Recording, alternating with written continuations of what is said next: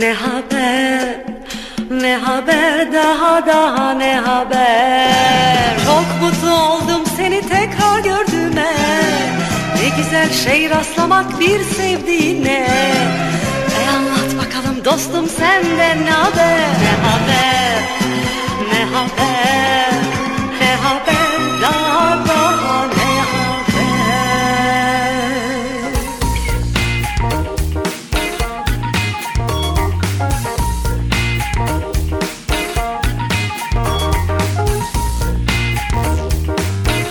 Yaşar Üniversitesi Radyosu, radyodan herkese merhaba. Ben Emir Salih Babam Gün. Ne Haber programıyla sizlerle birlikteyim.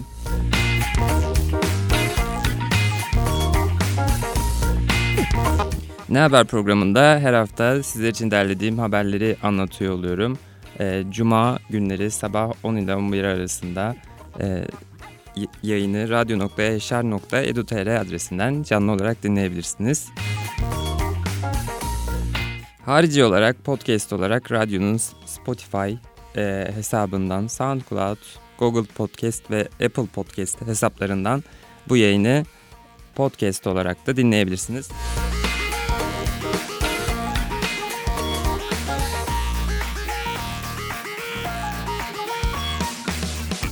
Dilerseniz vakit kaybetmeden ilk haberimizle bu hafta başlayalım. Ee, ilk haberimiz İzmir'den. Ee, ilginç bulduğum için e, size anlatmak istediğim bir haber. Öncelikle onu belirteyim.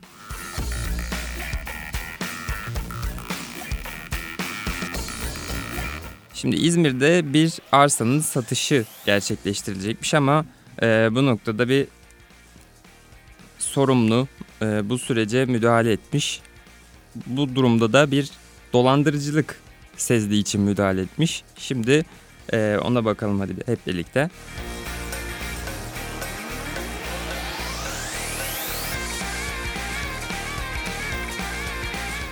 Bu süreçte ne oluyor? Bir kişi gidiyor e, sahte bir kimlikle kendisine ait olmayan bir arsayı satışa çıkarıyor. E, satışa çıkarması sonrasında tabii ki alıcılar oluşuyor arsa ile ilgili. E, ve arsanın gerçek sahibinin aslında kimlik bilgilerine erişmiş oluyor ve sahte kimliğinde bulunduruyor satış yapmaya çalışan kişi. Bu süreçte de e, eğer tabii ki fark edilmezse e, ayrıntılı olarak incelenmesi sonrasında fark edilmezse bu satış gerçekleşebiliyor. Nitekim bu haberde de e, kendisine ait olmayan sahibi yurt dışında yaşayan e, bir sahibinin yurt dışında yaşadığı bir arsayı e, bir kişi sahte kimlikle satışa sunuyor ve alıcı da buluyor. Oraya kadar her şey normal. E, ancak e, noter etkilisinin şüphesiyle minik bir inceleme yapılıyor ve aslında e, gerçek kişi arsanın sahibi olan gerçek kişi olmadığı ortaya çıkıyor. Sahte kimlik olduğu ortaya çıkıyor.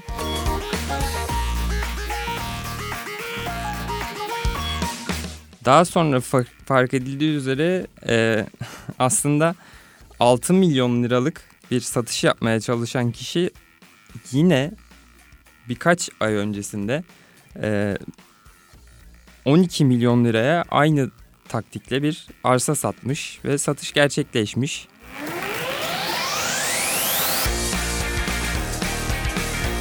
Ve tabii ki bu süreç fark edildikten sonra satış yapmaya çalışan e, ismi kısaltılarak kodlanmış EK isimli kişi çıkarıldığı mahkemece tutuklanmış ve e, suçu onaylanmış bu süreç sonrasında. Geçmişte de dolandırıcılıklar var işte İstanbul'da Boğaz Köprüsü'nü satanlar falan o dönem.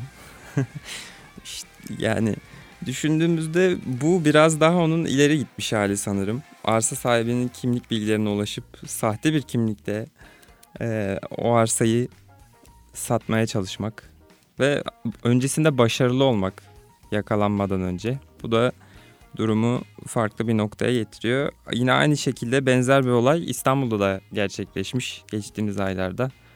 Bu konuda e, artık ne denir bilmiyorum ya. Arsa alıp satarken, ev alıp satarken alırken daha çok satarken değil bu süreçte. E, bu da farklı bir sürece de sebep olabilir. Aslında medya bu gibi durumlarda insanları aslında biraz fazla uyarılmışlığa itebiliyor. Yani şu an arsa alacak herkes bu haberi duyduktan sonra e, arsa sahibinden şüphelenmesin. Ama e, gerektiği kadar da e, dikkat edilsin belli noktalara. Sonuçta e, kullanılan kimliklerdir vesaire, resmi evraklar basit bir şekilde dikkat edildiğinde yetkililer tarafından bu süreçlerin önüne geçilebilir diye düşünüyorum. Ve nitekim geçilmişti bir şekilde fark edilmesi sonrasında.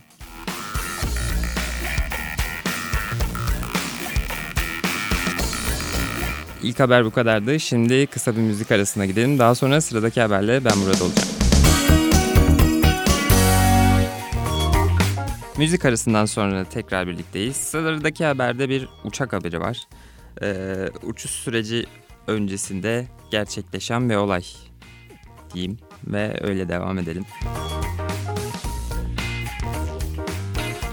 Şimdi uçaklarda biliyorsunuz ki bir acil çıkış kapısı var ve e, bu acil çıkış kapısı modelden modele göre değişebiliyor. Yani acil çıkış kapılarının sayısı değişebiliyor uçaklarda bulunan ve acil çıkış kapılarının olduğu noktalarda oturan yolculara özellikle e, bir minik eğitim veriliyor. Çünkü bu kapı kabin basıncı arttığı anlarda çok zor açılıyor ki e, bu tabii ki hani kabin basıncının e, olduğu bir anda kapının açılmasını tabii ki kimse istemez.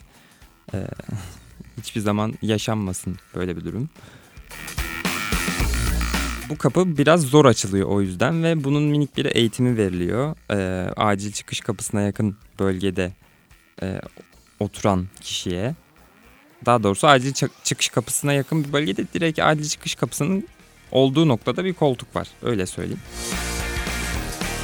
Oradaki kişiye işte çok uzattım lafı.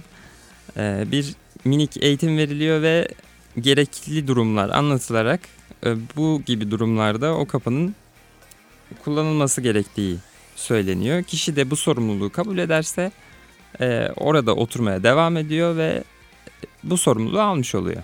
Öyle şey olumsuz bir durum gerçekleşmesi durumunda müdahale etmeyi kabul etmiş oluyor.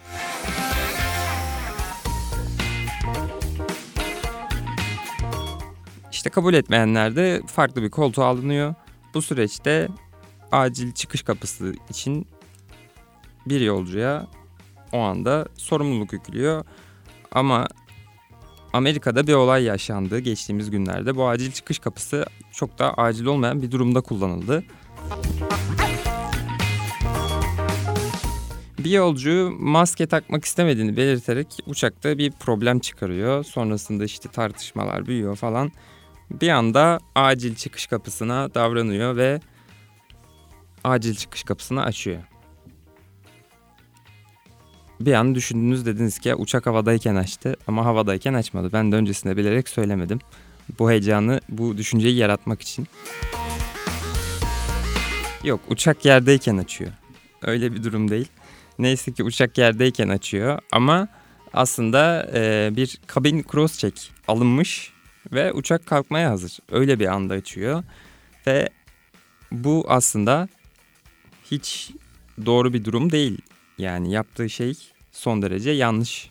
Çünkü uçak kalkmaya hazır ve e, acil çıkış kapısını açıyor. Sonrasında da yetmiyor hani o filmlerde uçak böyle acil iniş yapar işte pilot baygındır.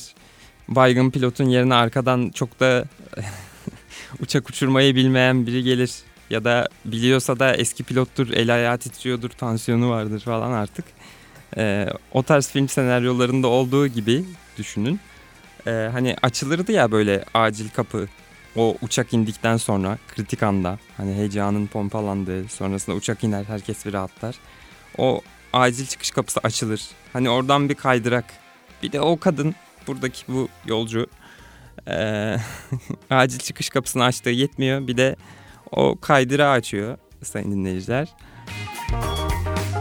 Bir de bir güzel o kaydıraktan aşağı böyle e, çocuk parklarındaki kaydıraklardan kayar gibi sanki uçuş hazır bir uçaktan çıkıyormuş gibi değil de bir de kayıyor öyle aşağıya doğru.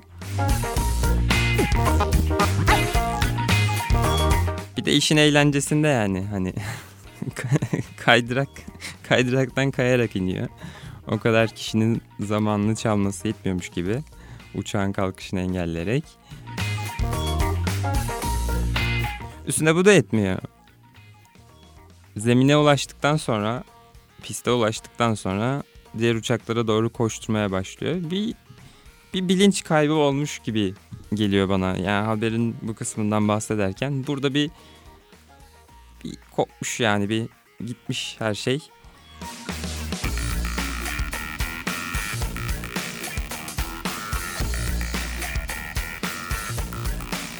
Bu süre sonrasında da işte havaalanı içinde e, yakalanıyor.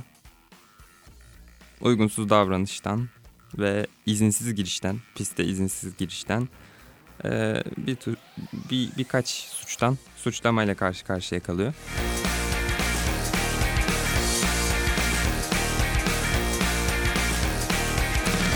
Eğer bu durum uçak havadayken e, gerçekleşmiş olsaydı ne olurdu diye düşünürsek uçak havadayken acil çıkış kapısını açıp inmeye çalışsaydı büyük ihtimalle zaten e, havadan aşağıya doğru gidiyordu. Kaydırak maydırak kurtarmaz tabii ki ama kaydırakta hali haricinde acil çıkış kapısını açarsanız acil olmayan bir durumda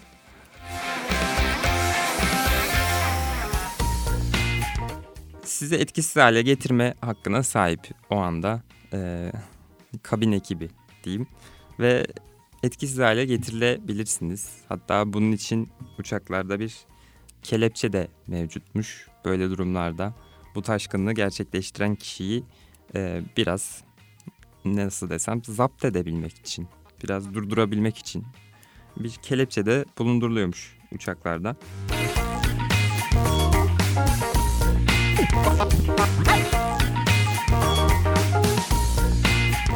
Yani bu süreçte uçağın kapısı kapandıktan sonra yani uçağın içinde bulunan tek yetkili pilot. Yani pilot ne derse o. Yani pilotun ne yaptığı önemli değil. Yani pilot orada kişiyi e, etkisiz hale de getirtebilir. Bir sakinleşmesi için bir uyarı da yapabilir minik. Yani sorumlu orada pilot yani çünkü e, bu ciddi bir iş aslında uçuş ciddi bir iş ve bu süreçte sorumluluğun tüm sorumluluğun tüm yetkinin pilota verilmesi aslında uçuşun güvenliğini sağlamaya amaçlıyor. Böyle bir durumda da e, süreç pilottan yana işliyor. E, kabin ekibinden yana işliyor.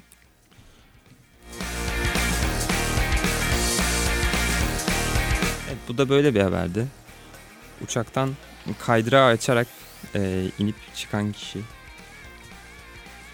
bir aile çocukluğuna dönmüş görünüyor. Şimdi e, kısa bir müzik arasına gidelim. Daha sonra sıradaki haberle ben burada olacağım.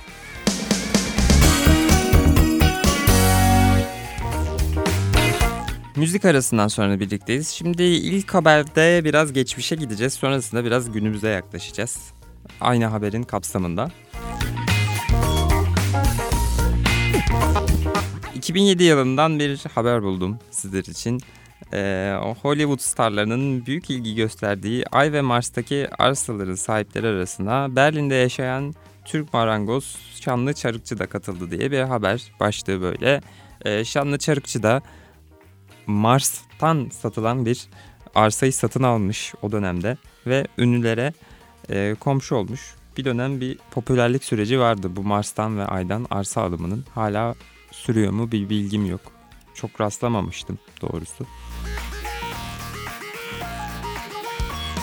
Ama aslında çok da iyi bir yatırım değil. Şimdi günümüze yakın olan haberde bahsettiği üzere Mars'tan arsa almanın aslında bizim pek de alışık olmadığımız bir sürece sebep olduğunu e, göreceksiniz. Mars'a gitmek bir yana gitsek farklı bir durum yaşanılabilir. O yüzden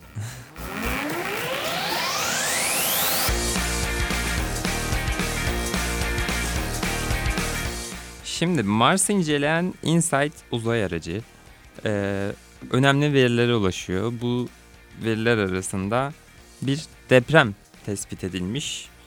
E, bu depremin süresi tabii ki çok dikkat çekiyor.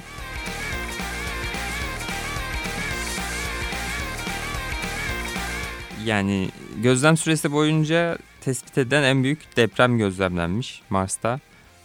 25 ee, Ağustos 2021'de kaydediliyor bu deprem e, süreci ve e, deprem 94 dakika sürüyor. 94 dakikalık e, 4.2 büyüklüğünde bir deprem meydana geliyor Mars'ta.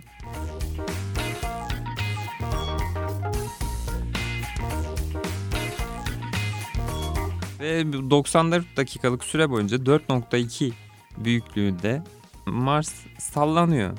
Yani 4.2 büyüklüğünde bir deprem dünyanın herhangi bir yerinde 94 dakika olursa eğer umarım hiçbir zaman olmaz. Çünkü olduğu bölgede büyük bir yıkıma sebep olabilir.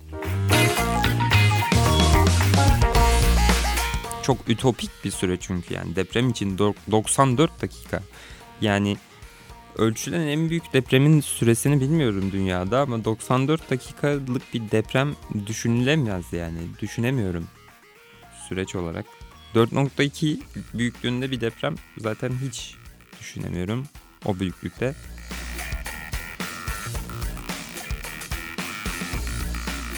Yani sade de gelelim. Mars'ta 94 dakika deprem oluyor. 2007 yılında işte kimler almış? Ee, Sharon Stone, işte Jennifer Lopez bu tarz ünlüler gitmişler 2007 yılından önce almışlar Mars'tan arsayı. Umarım ellerinden çıkarmışlar. Bu 94 dakikalık deprem haberinden sonra pek fiyatların normal kalacağını sanmıyorum. Yani Mars'a gittik. Arsaya bina dikmemiz kaldı üstüne. E, depremde yıkılması kaldı tabi. Bu da çok etkiler. Tabi depremin çokmuş Mars'ın deyip arsa fiyatlarını düşüreceğini tahmin ediyorum.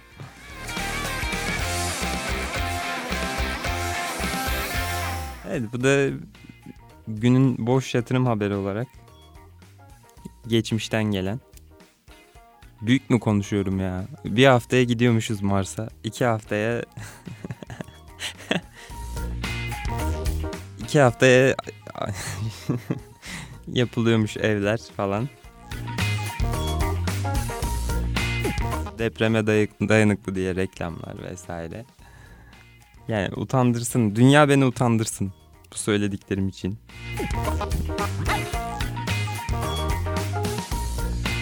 Alışına göre fiyat artıyorsa aslında bir düşünülebilir yani Mars'tan arsa. Hani Alsat'ta iyi para yapıyorsa bir de her şeyin böyle hesaplayıcıları vardır. Denk geldiğiniz. Mars'taki arsalar için de yapalım dedim yani. Fiyat artışı ihtimali varsa alınır. Niye alınmaz? Yani 2007'de alınan fiyata kıyasla şu an daha pahalıysa 2007'den bugüne sanırım daha çok artmıştır ya. Niye artmasın ki? Mars yani gitme ihtimali gün yaklaştıkça, gün geçtikçe daha da artıyor yani sonuçta. Mars'taki arsa fiyatları değerlenir diye düşündüm yani şu anda da bir minik bir e, beyin fırtınasından sonra bu arada yatırım tavsiyesi değildir. Gidip Mars'taki arsaya yatırmayın var yoğu. Her neyse. Şimdi kısa bir müzik arasına gidelim. Sonra sıradaki haberle ben tekrar burada olacağım. Müzik arasından sonra tekrar birlikteyiz. Evet Mars haberinden Osmaniye'ye geçiyoruz. Osmaniye'deki bir olaydan bahsedeceğim. Ee, Osmaniye'de son derece rutin başlıyor olay. Haberde anlatayım size. İki hırsız daha önceden de sabıkaları varmış. Ee, gidiyorlar bir otomobil çalıyorlar ve otomobilin çalınması sonrasında da tahmin edersiniz ki otomobilin sahibi bir polis başvurusu yapıyor. Polisler olay yerine geliyorlar ve sonrasında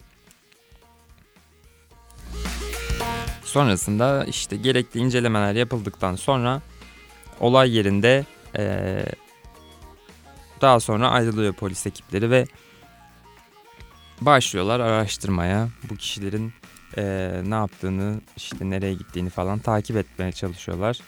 Ve yapılan takipler sonrasında Osmaniye'nin Düziçi ilçesine e, gidiyor aracı çalan kişiler ve bu süreç sonrasında işte e, izlerine rastlanıyor ve kişiler yakalanıyor. Buraya kadar çok normal bir haber. Normal bir hırsızlık olayı. Her şey yolunda seyrediyor. Ee, ve polisler sürecin sonunda bu kişileri yakalıyorlar.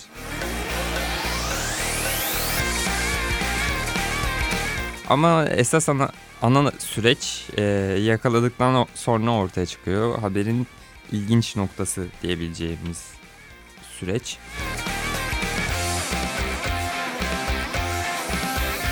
Aracı aldıktan sonra bakıyorlar depoda yakıt çok fazla yok. Ee, herhalde biraz da yakalanacaklarını da tahmin ediyor da olabilirler ki e, gittikleri akaryakıt istasyonunda diyorlar bir şekilde biz bu yakıtı fullleyelim. Ee, ve sonrasında fullemeye yakın bir dolum yapıyorlar sanırım. 528 liralık bir alım yapmışlar. Bir akaryakıt alımı. Ve akaryakıt per, e, istasyonu görevlisine de işte cüzdanlar evde kalmış. iki kişi gidiyorlar cüzdanlar evde kalmış. E, cüzdanlar evde kalmış dedikten sonra biz stepneden işte yedek lastiği bırakalım diye ikna ettikten sonra akaryakıt istasyonundan bir anda uzaklaşıyorlar.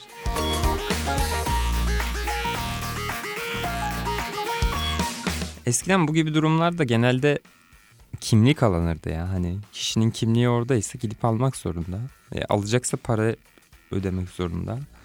Yani o iyi bir taktikti. Şimdi olmuyor mu yani? Keşke öyle yapsalarmış. Zaten e, güvenlik kamerası kayıtlarından ortaya çıkıyor biraz da bu süreç. E, lastiği bırakıp gittikten sonra yani çalışanlar da şaşırıyorlar yani. Çünkü şu ana kadar rastladığınız bir durum mu? Hani ya da duydunuz mu hiç?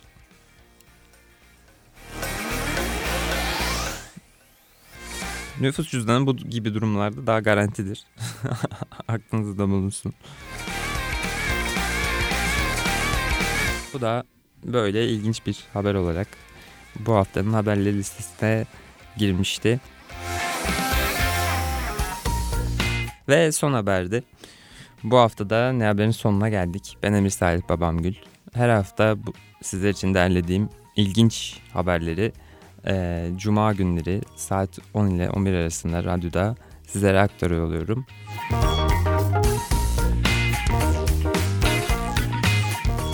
Ne haber bu haftalık bu kadardı. Önümüzdeki hafta görüşene kadar kendinize iyi bakın. Hoşçakalın.